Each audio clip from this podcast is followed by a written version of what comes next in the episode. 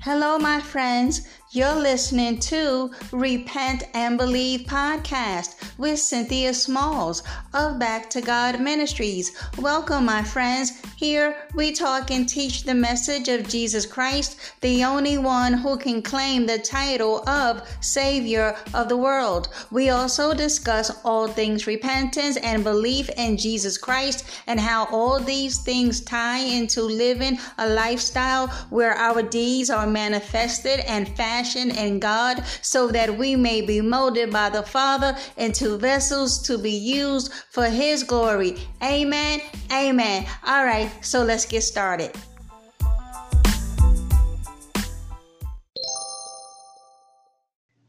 Hey everyone, before we get started, I'd like to say thank you for tuning in. And if you enjoy my podcast, please share download, leave me a message or comment. Thanks, guys. Hello, everyone. And this is Cynthia Smalls with Back to God Ministries. How's everyone doing today? I pray that all is well in your lives, that you are walking by faith and not by sight. You, beloved, are to never give up on the Lord Jesus Christ. Amen. Amen. All right, beloved, listen. I know we've all been seeing what's going on in the land about revival.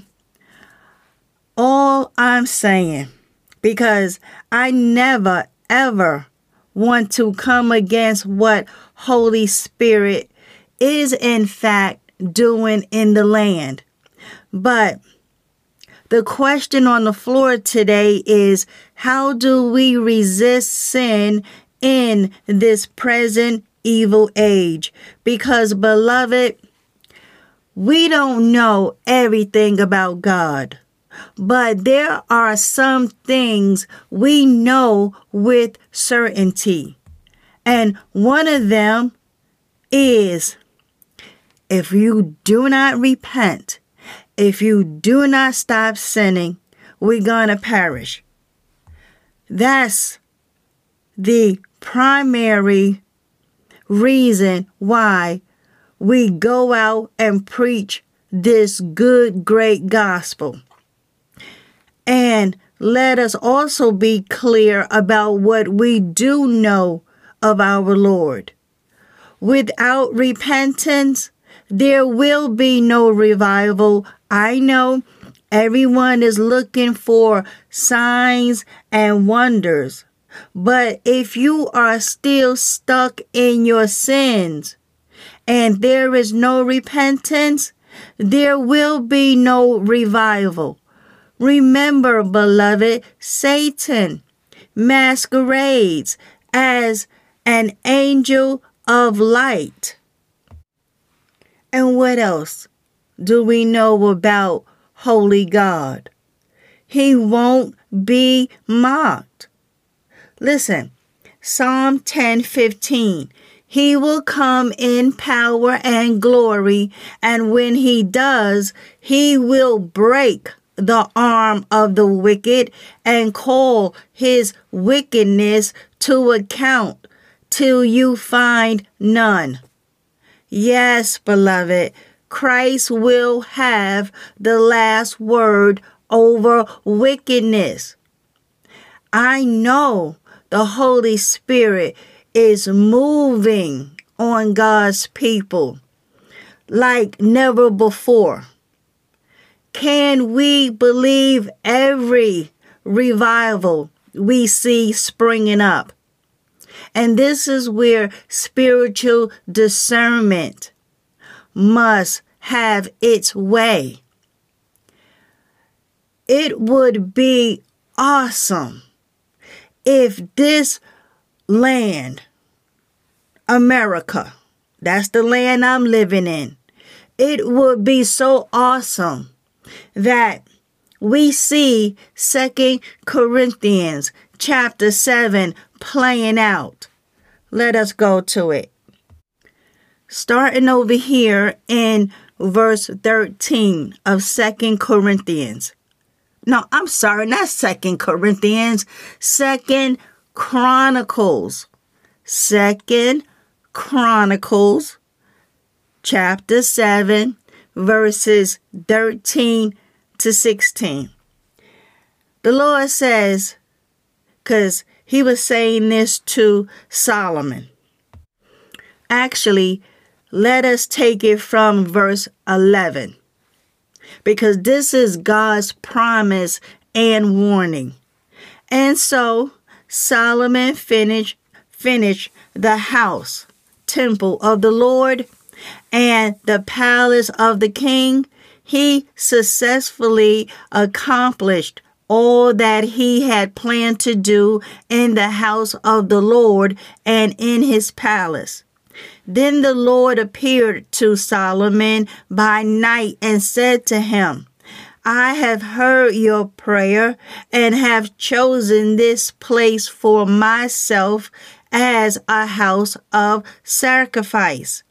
If I shut up the heavens so that no rain falls, or if I command locusts to devour the land, or if I send pestilence and plague among my people. Verse 14, and my people who are called by my name humble themselves and pray and seek, crave, require as a necessity my face and turn from their wicked ways, then I will hear them from heaven and forgive their sin and heal their land. Now my eyes will be open and my ears attentive to prayer offered in this place, for now I have chosen and sanctified and set apart for my purpose this house, that my name may be here forever, and my eyes and my heart will be here perpetually. Amen. So, beloved, we see the promise that if we turn from our wicked ways, God will heal, heal this land. He has his ear attentive to that prayer. But what if a land does not turn from their wicked ways? Now, this is not to say that a revival won't happen it can't happen.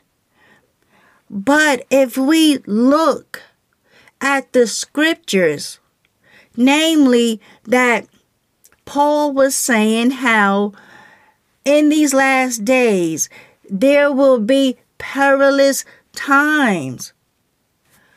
Even Jesus says that the love of many will wax cold. And he talks about in the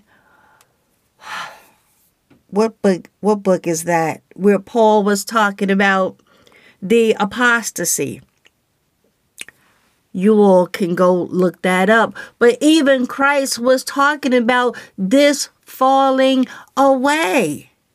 So, where is this true revival where is it taking place? Now, I know right now there supposedly a revival going on at Asbury University in, in Kentucky.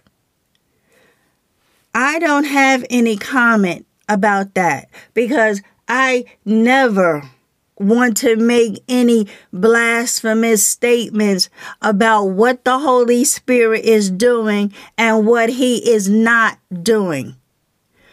All I'm saying, without true repentance, where can there be true revival? Because revival is all about awakening that sleeping giant, if you will, awakening that fire and zeal one had for the Lord. The body of Christ does need to be awakened. And if we if we look at 1 Corinthians 15 uh verses 33 to 34 in verse 34 it speaks about arise to righteousness. Wake yourselves up.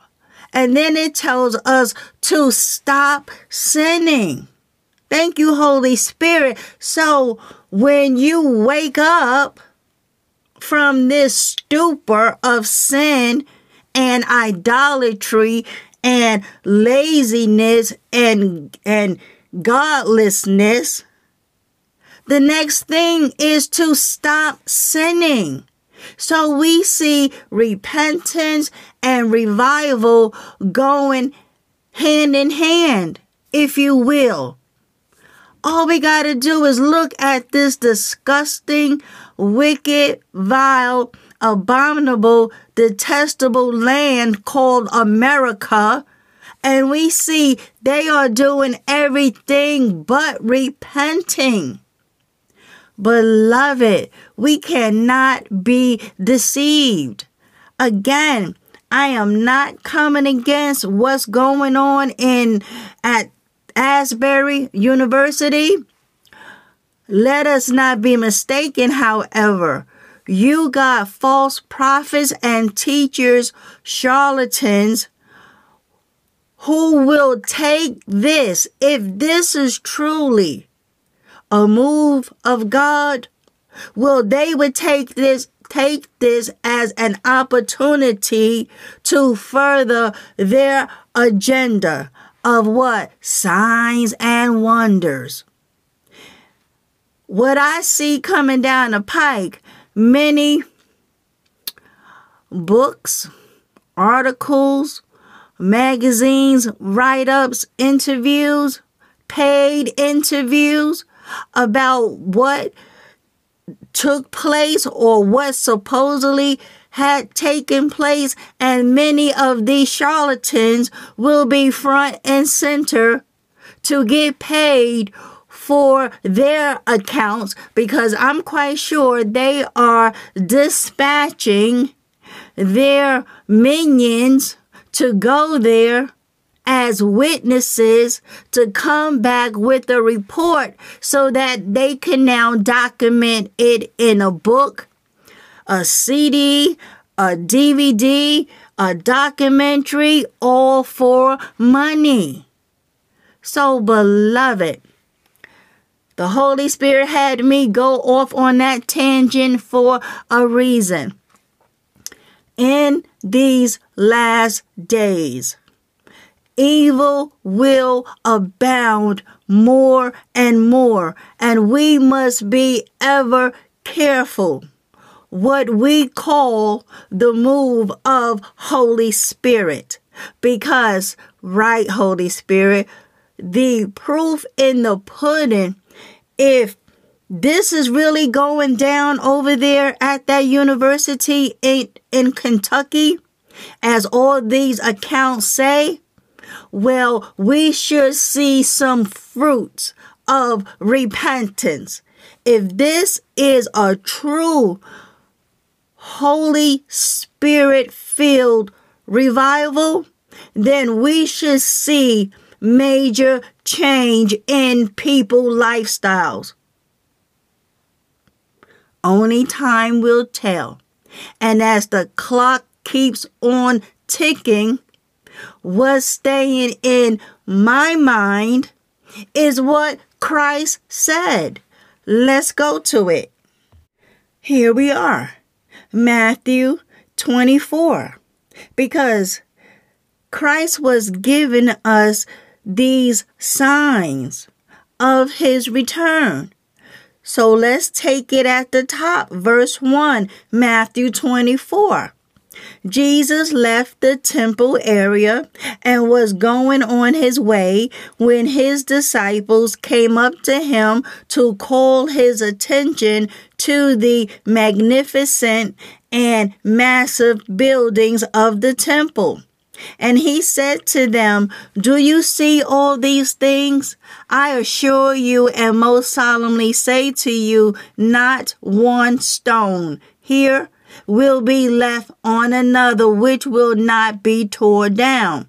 While Jesus was seated on the Mount of Olives, the disciples came to him privately and said, Tell us, when will these, when will this destruction of the temple take place? And what will be the sign of your coming and of the end? Completion, consummation of the age. Jesus answered, Be careful. Okay? Verse 4, he's telling us right before he comes He's telling us what these signs that will show up. And first off, he is telling us be careful that no one misleads you, deceiving you, and leading you into error. For many will come in my name, misusing it and appropriating the strength of the name which belongs to me, saying, I am the Christ, the Messiah, the anointed, and they will mislead many. You will continually hear of wars and rumors of wars, see that you are not frightened, for those things must take place. But that is not yet the end of the age, for nation will rise against nation and kingdom against kingdom. And there will be famines and earthquakes in various places, but all these things are merely the beginning of birth pangs, of the intolerable anguish and the time of unprecedented trouble. Then they will hand you over to endure tribulation and will put you to death. Verse 9. And you will be hated by all nations because of my name. At that time, many will be offended and repelled by their association with me and will fall away. See, beloved, He's talking about believers who were following Jesus, but because of offense and persecution, they fell away. And he says, and will fall away from the one whom they should trust and will betray one another, handing over believers to their persecutors and will hate one another. And guess what else is going to happen? Verse 11 Many false prophets. Many false prophets will appear and mislead many because lawlessness is increased. The love of most will grow cold. But the one, verse 13, hallelujah but the one who endures and bears up under suffering to the end will be saved. This good news of the kingdom, the gospel, will be preached throughout the whole world as a testimony to all the nations, and then the end of the age will come. Amen. And then if we quickly come on down to verse 24, where we at? We at Matthew 24. So let us come down to verse 24. He says, uh, As a matter of fact, verse 23. Then, if anyone says to you during during the great tribulation, look, here is the Christ, or there he is, do not believe it. Do not believe it. So, beloved, again, tell me how the church will be raptured out of here before the great tribulation when Christ Himself is saying about the great tribulation that people will say, There He is. Look, here is the Christ. He said, Do not believe it. He's saying this is going to happen during the great tribulation. So who is Christ talking to if not the church? About don't believe when these people, these false prophets are saying Christ is over here. Look, there he's at. He's saying don't believe it. Verse 25. No, verse 24.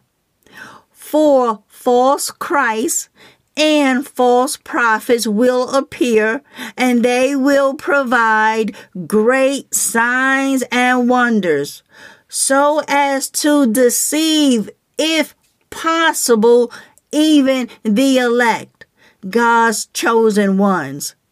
Amen. He says, if possible, meaning God's truly chosen ones will not be deceived by that. Namely, we already have his word on the matter. He's telling us, don't be deceived. Don't believe it when they say during this great tribulation, Christ is over there. Look, here he is. He's telling us, don't believe it. So, if you follow Christ, and we are living during the great tribulation, and if you follow these false Christs, then you will be deceived and led astray. But he's saying, if possible, meaning God's true children, Christ's true sheep, will not be deceived. So, verse 25, Matthew 24. He said, Listen, listen carefully. I have told you in advance. So if they say, listen, so if they say to you, look, he is in the wilderness, do not go out there. He's telling us what to do. Or look, he is in the inner rooms of a house. Christ says, do not believe it. Listen, when Christ returns, it's not going to be a secret. It's not going to be hidden somewhere. He's not going to be in some isolated place over there, up there in the rooms, out there in the wilderness. No, he says in verse 27 For just as the lightning comes from the east and flashes as far as the west, so will be the coming in glory of the Son of Man.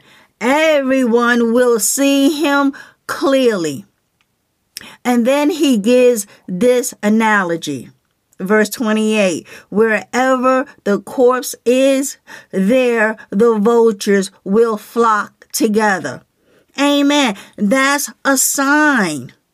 Wherever you see a carcass a dead carcass you will always see vultures.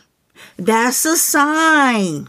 Listen to what he's saying that's a sign that something is dead in the midst. Why? There's a bunch of vultures over there. So he's given his people signs of when he returns. Now listen to verse 29, okay? Because Christ is not confused at all about his coming.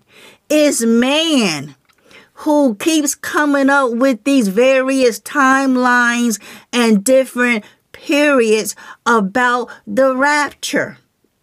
Listen to verse 29. He says, immediately after the tribulation of those days, the sun will be darkened because from this point on, the Lord is talking about the glorious return.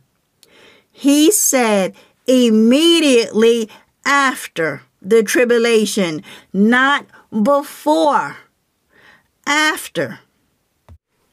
And if you all want your King James Version, well, here you go. Verse 29 immediately after the tribulation of those days shall the sun be darkened, and the moon shall not give her light, and the stars shall fall from heaven, and the powers of the heavens shall be shaken. And then shall appear the sign of the Son of Man in heaven and then shall all the tribes of the earth mourn, and they shall see. He's saying everyone shall see the Son of Man coming in the clouds of heaven with great power, with power and great glory. Amen. And guess what's going to happen in verse 31? Okay. Now, again, please tell me about a, a pre trib rapture because Christ is saying immediately after the tribulation.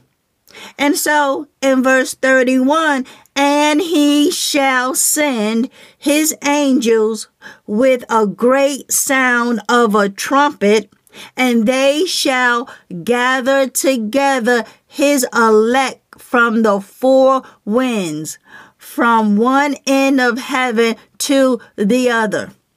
Now, this will be done in sight of all the tribes. Everyone will see this. This rapture will not be a secret. I keep telling you all, put down those satanic, unbiblical, left behind books, CDs, DVD, uh, not CDs, DVDs. Put that all away. They talk about a secret rapture that will take place before any persecution of the Antichrist. When in fact, Christ says that the student is not greater than his master. So if Christ suffered, if Christ went through great tribulation, what makes you think that his true sheep will not suffer and go through tribulation, persecution, even death? If he went through all of that, you mean to tell me we are going to escape when he already told us that the student, if you are his disciple, his student, his follower, his true sheep, that we are not greater than he. If he went through it, what makes you think we won't go through it? Well, the Bible says we have not been appointed to God's wrath. And you're right. What is his wrath? Divine judgment, aka this lake of fire. Amen. So, that's it for that. Now, you all can take it down because it goes down to verse 51. Amen. So, beloved, we we had to take that whole back trail to get to what the Holy Spirit wants us to hone in on today. How do we resist sin in this present evil age? Because there are two times in the Gospels when Jesus tells people to go and sin no more. One is after he healed the man by the pool of Bethesda over there in John 5:14 and the other is after he rescued the woman caught in the very act of adultery from getting stoned to death over there in John 8:11 because in the very next verse he's telling the crowd I am the light of the world. He who follows me will not walk will not walk in the darkness, but will have the light of life. Amen. And I will be remiss if I don't swing us by Luke 13 so that we can get the biblical understanding of what repentance means. What happens when a person repents? We see Jesus over here in Luke 13 let us take it straight at verse 3 because we all know what happened, right? Because some people came to Jesus telling him about the Galileans whose blood that Pilate, the governor, had mixed with their sacrifices. Yeah, completely disgusting. And Jesus had replied to them, Do you think that these Galileans were worse sinners than all other Galileans because they have suffered in this way? Well, in verse 3, he says, I tell you no, but unless you repent, change your old way of thinking, turn from your sinful ways and live changed lives. Amen. So, beloved, we see what repentance, according to scripture, what it is. It is to change your old way of thinking. Mm-hmm. The way the Holy Spirit gave it to me is that no longer do you think sin is the big time fun. No longer do you think fornication is okay. No longer do you think adultery is okay. Smoking weed, masturbation, watching porn, lying and stealing, gossiping, backbiting, being divisive, hating on the brethren, steeped in idolatry, immolation, murder, hate, lying. None of that attracts you anymore. You have now changed your old way of thinking. Once you hear the gospel, how Christ died for your sins on the cross and rose the third day, and he became a sin offering, laying down his life, appeasing God's divine righteousness that demanded payment for sin. Well, Christ became the propitiation for our sins.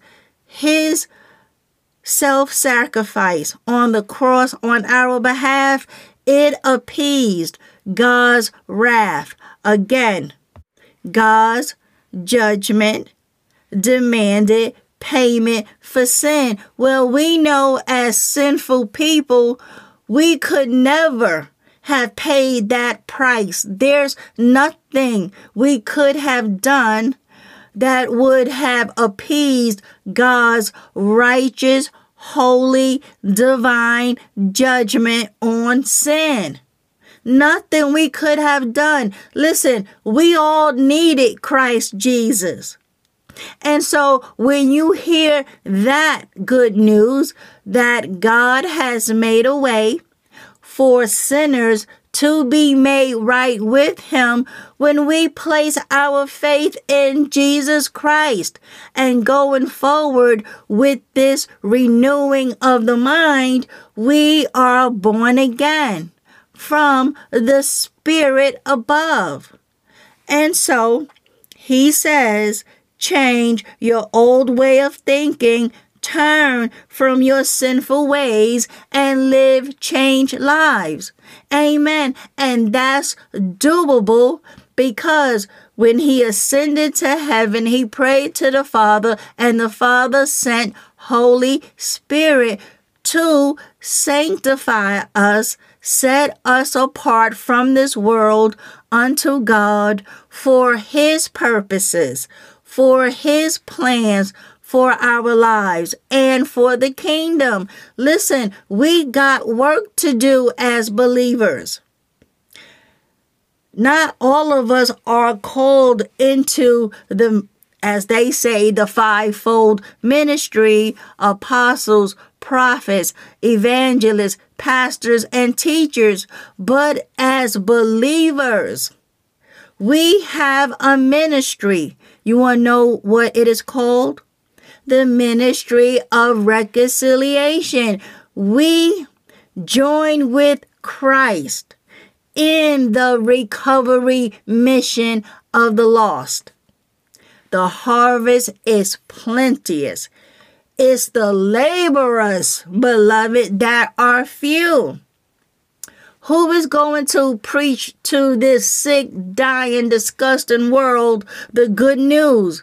That you don't have to die in your sins. You can actually come to Christ and through his shed blood, you can have forgiveness of your sins because salvation, which is the free gift, we didn't earn it, nothing we could have done to get it. It is by God's grace. This wonderful salvation comes through repentance. If there is no changing of the mind, if there is no turning from sin and turn back to God, one cannot receive the wonderful, precious gift of salvation. There must be a change of your mindset in order to believe what Christ has done for you. And now that we are in Christ, there's work to do. Namely, as individuals, because we must now produce fruits of righteousness in keeping with our repentance, and we are to go and call men and women to repentance. Because when we sit with Holy Spirit, guess what happens? We get assignments. We we incline our ear to the Lord to hear thus saith the Lord. And when you are completely devoted, you are completely faithful and committed to Christ, you will get assignments. And if you don't get those assignments right away, well, be a student of his word.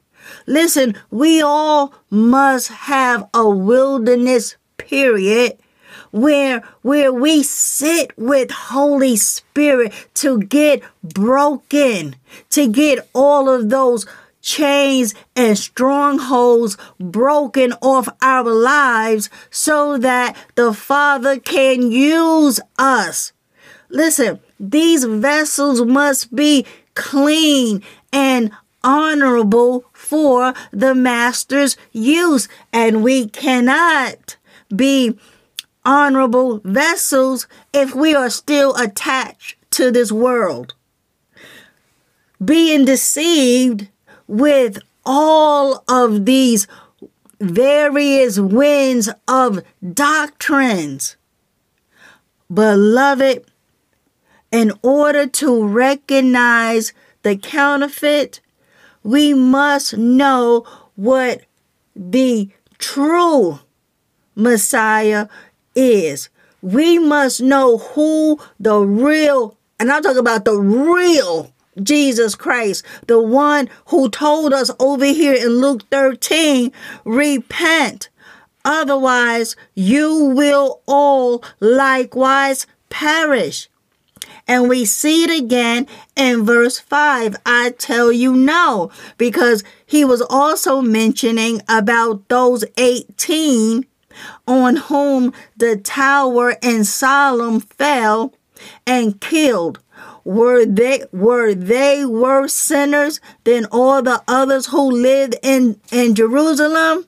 He says, I tell you no, but unless you repent Change your old way of thinking. Turn from your sinful ways and live changed lives. You will all likewise perish. So how do we, how do we resist sin in this present age? Well, James told us. Let us, where we at? James 4. Mm-hmm. Let us start from verse 1 because the scripture I want us to focus on is verse 7. In order to understand in its context about verse 7, we must start it up in verse 1 because James talks about things to avoid, resist. Look, he says with this question what leads to the unending quarrels and conflicts among you? Do they not come from your hedonistic desires? That means your self indulgent, pleasure seeking, pleasure loving, immoderate, extravagant, fast living, decadent desires that wage war in your bodily members, fighting for control over you. You are jealous and covet what others have, and your lust goes unfulfilled. You sow murder. You are envious and cannot obtain the object of your envy. See what's happening to most believers? Mm-hmm. Look at all this sin that we continue to indulge in. And then the moment there's wind of a revival, everyone wants to flock over there, but no one is repenting. No one is truly turning from their sins. Everyone wants to see a sign and wonder and move of God, healings and miracles. And then once this is over, because eventually it's coming to an end, and then you go back home, you on this spiritual high for about a good week. And when that wears off because you are truly lukewarm, your your guilty conscience have you flocking to all of these conventions and forums and conferences and, and revivals, but you're not turning from your sins. Beloved, you must come out of willful, blatant sin if there shall be any true revival. Thank you, Holy Spirit. The fact that there's a yearning for revival is a testament that the church is lukewarm. If the church was already on fire for the Lord, there will be no need and yearning, burning, achy, breaky for revival. Because listen, this revival is not for sinners. They don't want God. And for the most part, God has turned them over to be reprobates. They ain't looking for no revival. So what needs to be revived? The church. And in my humble opinion, that's a doggone shame. Why does the church needs to be revived? Shouldn't we already be on fire for the Lord? I get it. Sometimes life happens and we allow things, the cares of our lives, to choke out the Word of God. The problem is if we are firmly planted in Jesus, completely devoted, so that no matter what happens, no matter who comes, who goes, who dies, if the money dries up, even if we are ill in these physical bodies, why are we growing cold to Jesus? I know a lot. I know the reason. I believe I know the reason. It's called being shipwrecked in your faith. The problem is we have a false church in operation mm-hmm, where these false messiahs are being preached. You have so many false doctrines running rampant throughout the body. It's not even funny. You got your once saved, always saved. You got your easy, easy peasy, lemon squeezy, grace, grace, grace. You got your damnable prosperity gospel, naming and claiming, blabbing and grabbing. All you got to do is bring God money and you will have your best life ever. And then all of these false prophets are just smiling in your face, tickling your ears because you are in sin. They are in sin. And then when when real trouble comes, which nine times out of ten is God's chastening you because he wants you to truly wake up and come out from amongst these false prophets, you say it's the devil. It's not the devil. And then there you go, running to a deliverance ministry.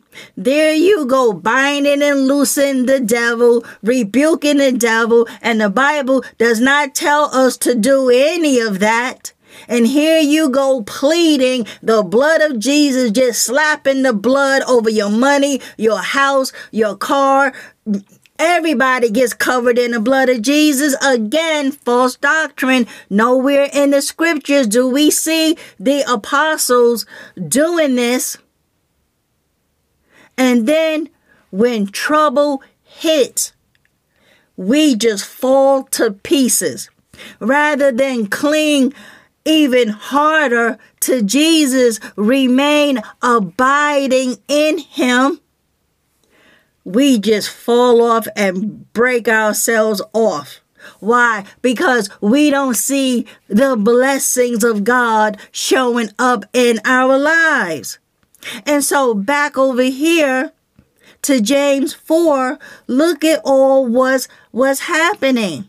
He says, you are envious and cannot obtain the object of your envy. So you fight and battle.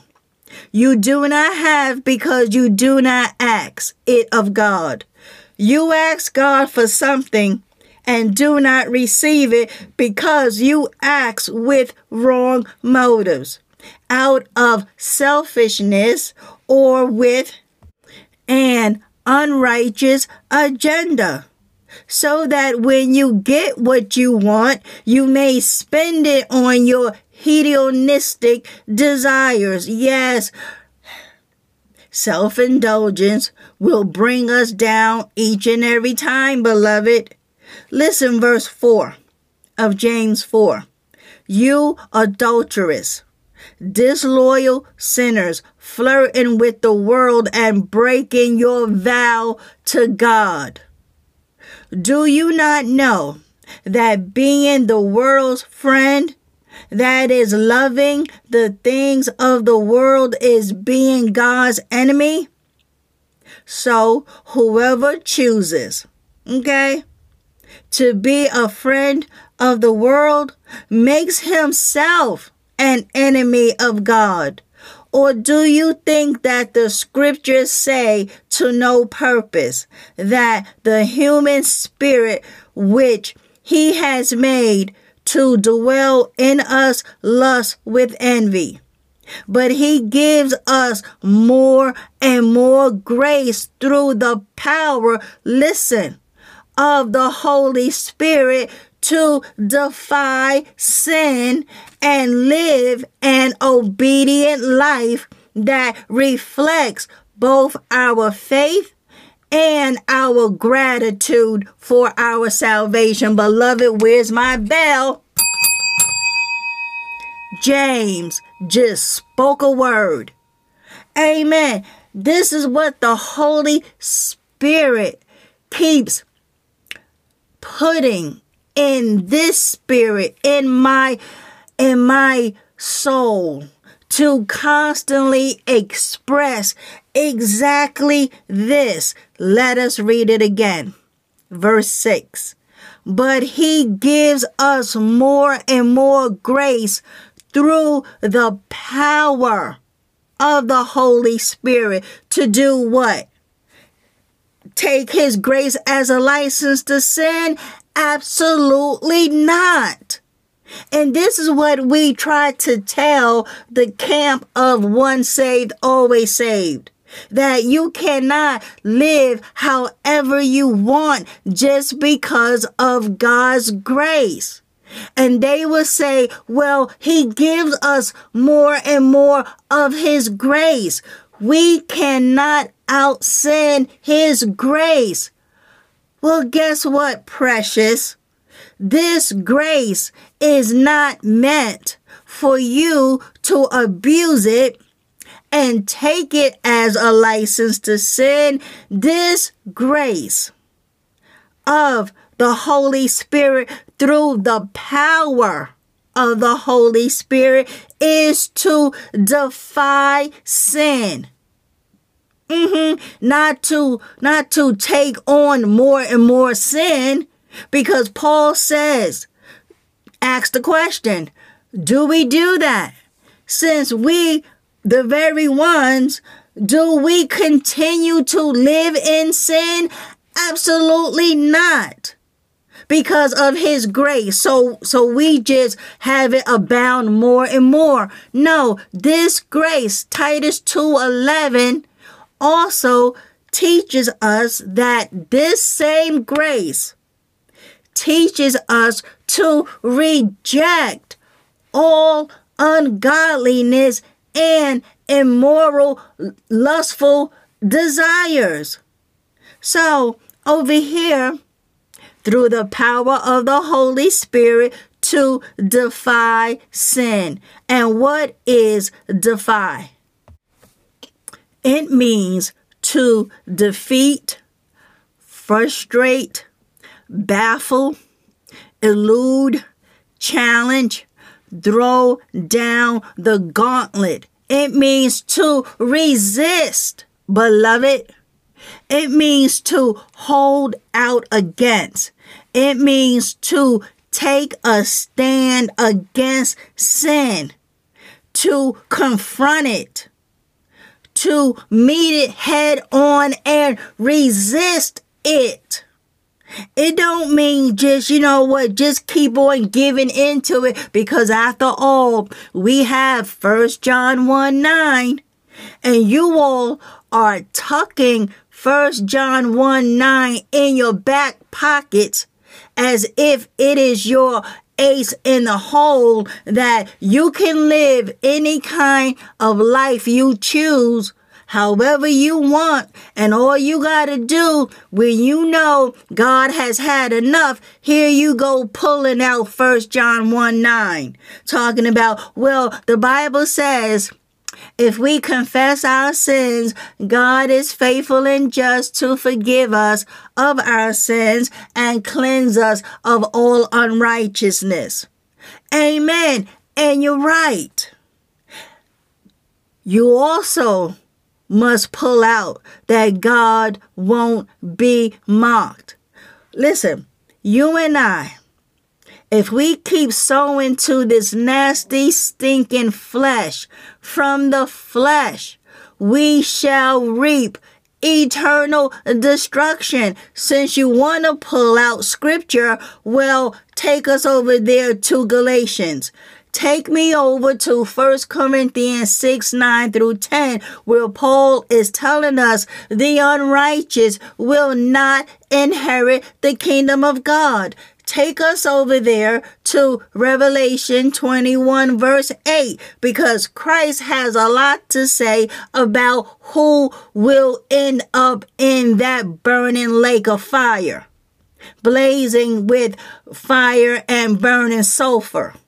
If you want to take me over to scripture, take me to Romans 6:23. For the wages of sin is death, but the free gift of God is eternal life in Christ Jesus.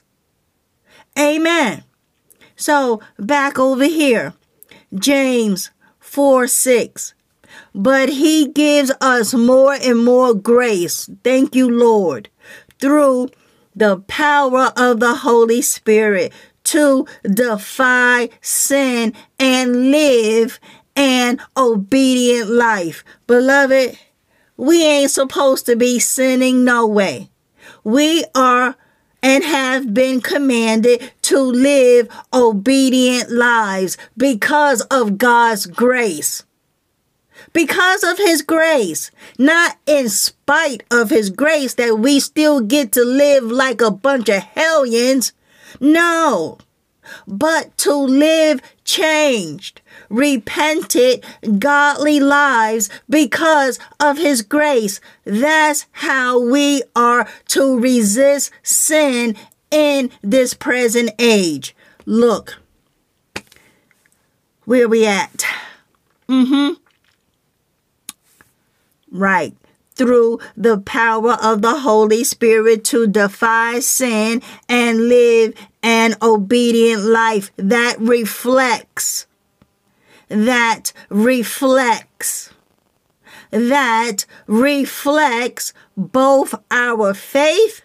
Come on now, because he also, James, James also tells us over there in James chapter 2 about faith and good works. They go hand in hand. They reflect one another. So, uh-huh, that reflects both our faith and our gratitude for our salvation. Amen. Beloved, this is how we resist sin in this present age. We live change lives in appreciation and gratitude for our salvation. That's how we live in this evil world with all of this satanic imagery going on. That's how. And then we have where it says, therefore, it says, God is opposed to the proud and haughty, but continually gives the, the gift of grace to the humble. Mm-hmm. I love it. I love it. God tells us to whom he gives his grace to. It ain't to the proud. Mm-mm. It ain't to the haughty. Mm-mm. It is to the humble. Listen. Who turn away from self righteousness. Verse 7, here we go. So, so, submit. He says so. So means what? Well, it means in light of what he just said. All that he just said from verses 1 through 6. Here we are at verse 7. So, submit to the authority of God. Resist the devil that means stand firm against him and he will flee from you. Verse 8 Come close. Come on now. This is how we resist sin in this present evil age, coming close to God with a contrite heart. And what does contrite means? What does it mean to have a contrite heart? Well, we know contrite is an adjective a feeling or expressing remorse or penitence affected by guilt, a broken and a contrite heart. It means to be remorseful, repentant, regretful, apologetic, sorry. It means to be guilt ridden, conscience stricken. And what is the opposite? Well, the opposite is to be defiant, mm-hmm, unrepentant, yup, rebellious, haughty, proud. Yes, everything but lowly in spirit, coming to God with godly sorrow about your wicked behavior. Mm-hmm humbling yourself to God, not off in self righteousness. I, I don't need to repent. For what?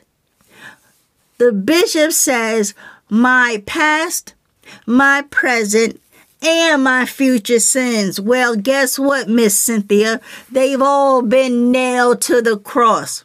So it don't matter how I live because my future sins, along with the present and the past sins, they've all been taken care of Jesus. So I don't need to live a repentant life. All I need to do is just believe in Jesus.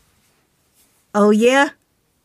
Really? Well, yes. Because the Bible says if you believe in your heart, okay, you know what? Save it save it.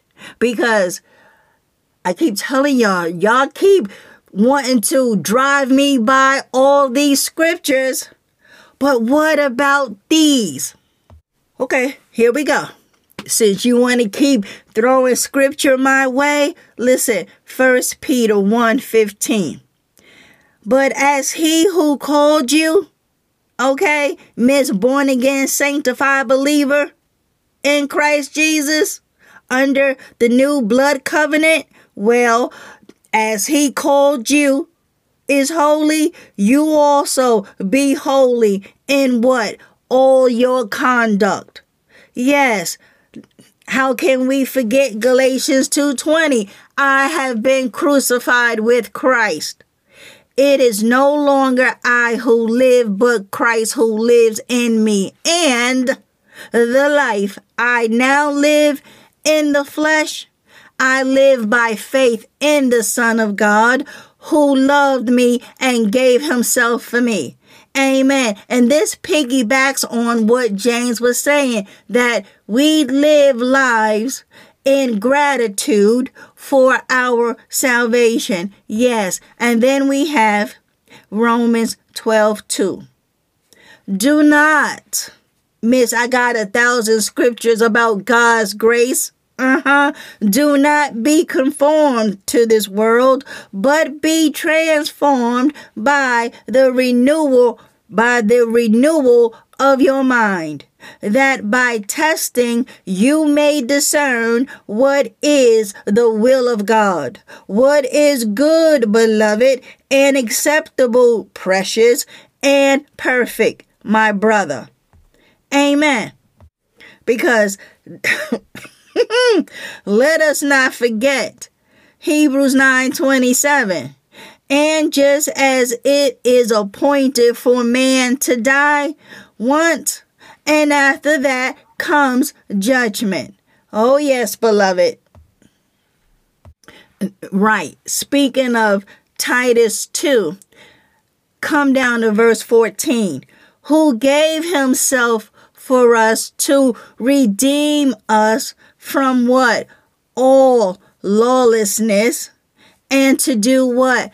Purify for himself a people for his own possession who are zealous for what? Good works. Yes. And just because you want to be smart, let me give you First Thessalonians 4 verses 7 to 8. For God has not called us for impurity, but in holiness. Therefore, whoever disregards this disregards not man, but God who gives his Holy Spirit to you. Mm-hmm. Amen. And speaking of Holy Spirit, John 14 26. But the Helper, the Holy Spirit, whom the Father will send in my name, he will teach you all things and bring to your remembrance all that I have said to you. Amen. So, mm-mm-mm. Yeah, because when he comes, he will convict the world concerning sin and righteousness and judgment. So, not only that, little Miss Missy, Matthew 5 16. Okay, this is how we ought to live in the same way. Let your light shine before others so that they may see your good works, so that they may see your good works and give glory to your Father who is in heaven. Amen. Get me started. I'm telling you, I absolutely love the Word of God. So, yeah, the fact that this this world is calling for a revival I don't know if that is a good thing or a bad thing. Yes, it is good that we should all wake up. As a matter of fact, that reminds me, hold on. Here we are. First Corinthians 15, right? Starting in verse 33. Yep, First Corinthians 15, 33. Do not be deceived. Bad company corrupts good morals. Be sober minded. Be sensible. Wake up from your spiritual stupor as you ought and stop sinning. For some of you, listen, for some of you have no knowledge of God. You are disgracefully ignorant of Him and ignore His truth. I say this to your shame. Amen. See, beloved, Listen. In closing, back over here to James 4, because I believe that scripture is unanimous about how we live in this evil present age and how we are, in fact, as born again children of the Most High God, we have the capacity to resist sin. You want to know how we have that capacity and the unsaved world does not? Is because we are spirit filled. Without the Holy Spirit, this is not possible to do. And so that is why Paul says that we must examine where we are in the faith. Because if you are claiming the name and you keep saying it is impossible to stop sinning, well, I hate to break it to you, precious. You very well may not have Holy Spirit because once the Spirit of grace comes to dwell in this transformed, regenerated spirit, he teaches us and trains us in righteousness and holy living. he comes to glorify Jesus and to bring to our remembrance all what he has taught. So I walked this crazy walk about claiming the name and and living in sin. So I do have knowledge about I have personal knowledge about how we can be deceived, that we are serving Jesus and still living in sin. That's not possible. Listen, I'm not talking about missing the mark. I'm not, I'm not even talking about sinless perfection because that happens once he comes when we are glorified. However, while we are still in this flesh body that still wants to walk out in sin, we tell it, no, we ain't doing that. So I I get it, but I'm here to tell you that we must live change lives. And we cannot do that without Holy Spirit. It's not possible because if it was possible then the father would not have sent holy spirit. If we can do this on our own it's obvious we cannot do it on our own. And this is where we get people claiming the name and keep being stumbling blocks about how oh it's impossible to to live life in these bodies and not be and, and be sinners because they are still claiming that they are sinners still and that they also have grace. You cannot you cannot be in two kingdoms at the same time. Jesus done already addressed this. You can't serve two masters. You either going to love one, hate the other. You are you you are either going to be completely completely devoted to one and despise the other. You can't serve both God and the devil. No, you can't serve both God and mammon. You cannot. You can't. And if you try to, you're gonna drive yourself mad, not to mention you're on the Broadway straight to a burning hell. You will perish, beloved.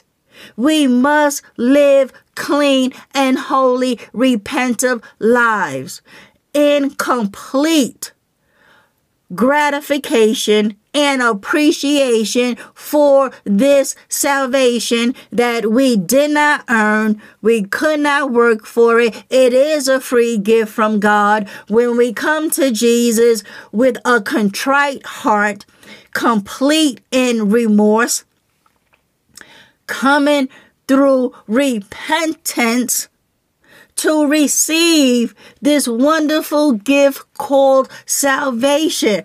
And we have his amazing grace that teaches us. Let's go to it. Come on, I'm taking y'all over with me. Come on, Titus 2. And then I'm going to pray. And then I'm going to let you all go. Because, folks, believe it or not, I'm busy. I ain't that busy. Listen, okay, where we at? Titus 2 11. Here we go. For the remarkable, undeserved grace of God that brings salvation has appeared to all men.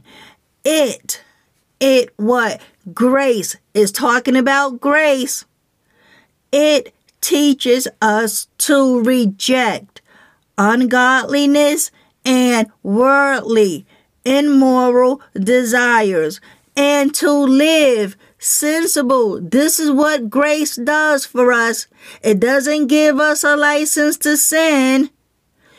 It teaches us to reject ungodliness and worldly immoral desires and to live sensible upright and godly lives, lives with a purpose. Look, that reflects spiritual maturity. Guess what, beloved? In this present age. Thank you, Holy Spirit.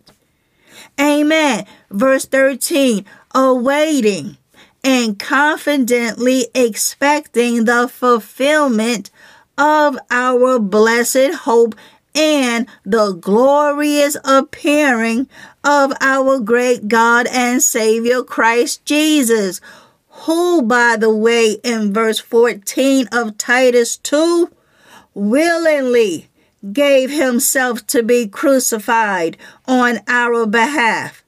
To do what? What? Bring us houses, cars, and lands, and a new man? A new wife? Absolutely not. No. What it says here?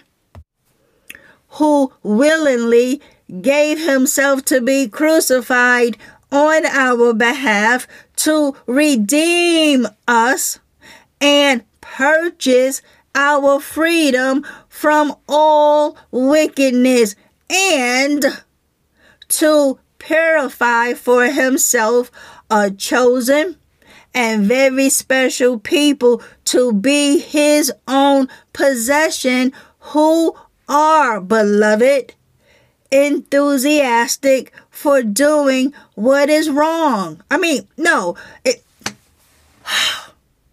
listen, okay, I rebuke that in the name of Jesus. Who are enthusiastic for doing what is good, beloved. See, I got the word wrong on my brain is because we are not to be living wrong. We can't be living wrong in this present age and still expect to go to heaven. We cannot be enthusiastic for doing what is wrong. Absolutely not. And this is what we see among the body today. Some are clearly enthusiastic for doing what is wrong rather than what is good. Let not that be counted among you, beloved. Amen. Amen. Father, in the name of Christ Jesus, hallowed be thy holy name. Father, we give you honor, praise, and glory this day. Thank you for sending the Holy Spirit. Thank you for our salvation. Thank you that Christ Jesus willingly went to the cross on our behalf. Thank you that you accepted his sacrifice on our behalf. Thank you in the name of Jesus that he is still alive, having resurrected over 2,000 plus years ago. He is sitting in heaven at your right hand interceding for us as he await to make his enemies his footstool. Father, your word is unanimous.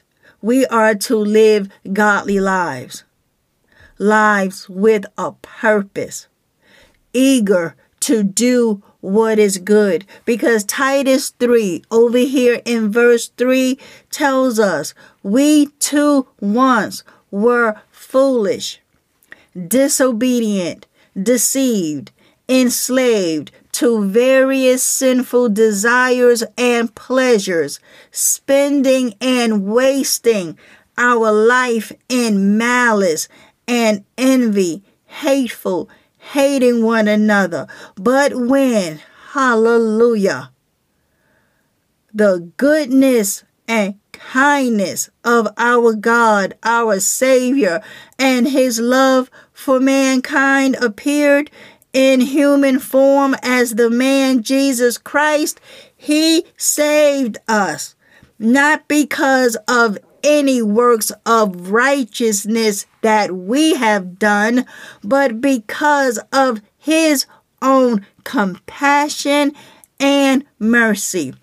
By the cleansing of the new birth, spiritual transformation, regeneration, and renewing by the Holy Spirit, whom He poured out richly upon us through Jesus Christ our Savior, so that we would be justified, made free of the guilt of sin by His compassionate, undeserved grace, and that we would be acknowledged as acceptable to Him and made heirs of eternal life actually experiencing it according to our hope, His guaranteed. Father, we so love your word. And we love this time we have to spend together in fellowship with the brethren, with the brethren and with you. Father, thank you for your word.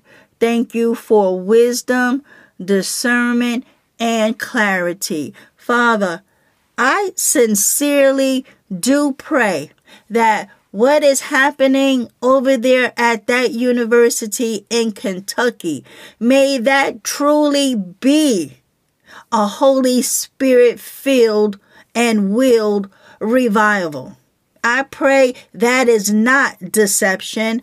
I pray that a revival does come on the body of Christ. I also pray that all men everywhere repent, turn from their wickedness, and turn back to you, Father. Because Christ Jesus is on his way back and he will give to every last single person according how he says it over here in Jeremiah 17 10 to give every man according to his ways and according to the fruit of his doings. Father, Father, we cannot be deceived. Your word tells us over here in Romans 1:18, for God does not overlook sin, and the wrath of God is revealed from heaven against all ungodliness and unrighteousness of men who in their wickedness suppress and stifle the truth. Amen. Proverbs 11:21 Assuredly the evil man will not go unpunished but the descendants of the righteous will be delivered. Amen. Ecclesiastes 8:11 because the sentence against an evil deed is not executed quickly. Therefore, the hearts of the sons of men among them are given fully to do evil. Amen. Matthew 25 46. Jesus says, These will go away into eternal punishment, but the righteous into eternal life. Amen. Isaiah 3:11. Woe! Woe to the wicked, it will go badly with him, for what he deserves will be done to him. Amen. Psalm 34 21. Evil shall slay the wicked, and those who hate the righteous will be condemned. Amen. Psalm 58:10 The righteous will rejoice when he sees the vengeance. He will wash his feet in the blood of the wicked. Amen. Psalm 11:6 Upon the wicked he will rain snares. Fire and brimstone and burning wind will be the portion of their cup. Amen. So, Father, will where will this fire and brimstone and burning wind will take place? Hmm. Revelation 20. Revelation 20, verse 15. And whosoever was not found written in the book of life was cast into the lake of fire. Father, Christ Jesus made it abundantly clear over here in Revelation 20 Revelation 21 verse 8. Actually, if we started in verse 7, Jesus says, He who overcomes the world by adhering faithfully to Christ Jesus as Lord and Savior will inherit these things, and I will be his God, and he will be my son. Amen. Verse 8 But as for the cowards and unbelieving and abominable who are devoid of character and personal integrity and practice or tolerate or tolerate immorality and murderers and sorcerers with intoxicating drugs and idolaters and occultists who practice and teach false religions and all the liars who knowingly deceive and twist truth, their part will be in the lake that blazes with fire and brimstone, which is the second death. Amen. So, Father, as your children, we are, excuse me, we are not clueless about the destination of the righteous and the unrighteous. Those who do good in Christ will inherit everlasting life. Those who refuse Christ and reject the gospel, they will spend eternity in this lake that blazes with fire, with fire and brimstone. You tell us that the smoke of their torment will rise day and night, and there will be no relief for them. They will join the devil that deceived them. He too is cast into the lake of fire and brimstone, where the beast and the false prophet are, and shall be tormented day and night forever and ever. The unrepentant will stand before Christ Jesus at the great white throne on Judgment Day the books will be opened, and another book will be opened, which is the book of life, and the dead were judged out of those things which were written in the books according to their works. And not only that, but death and hell will be cast into the lake of fire. Father John on the Isle of Patmos saw this judgment go down.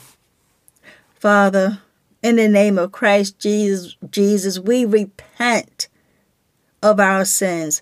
Have mercy on us today, Father. Forgive us. Forgive us, Father, as we forgive those who have sinned against us. Thank you for your grace. Thank you for your mercy, your loving kindness. Personally, you saved my wretched soul from certain destruction. And I will be forever grateful, Father. And I pray for the saints that we all stay close to Jesus. Stay ever close to your word so that we are not led astray. We are not being deceived. So that just some random false teacher can just pluck us out of Jesus' hand? God forbid, Father. May we listen, follow, and obey Jesus only. We, we don't run after strange fire. Not at all.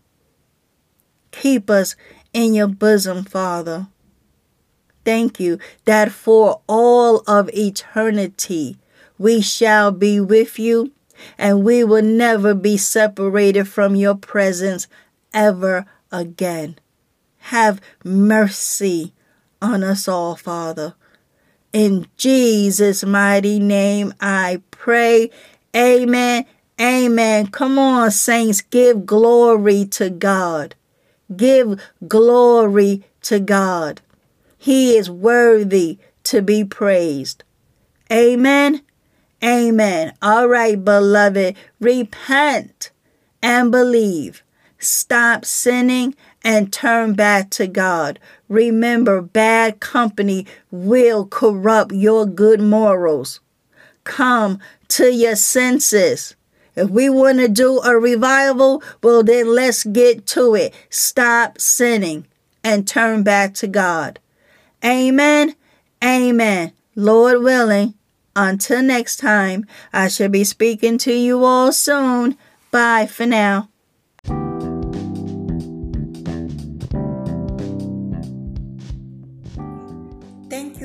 guys for tuning in. I truly appreciate all your support. Until next time, I'll be talking to y'all soon. Bye.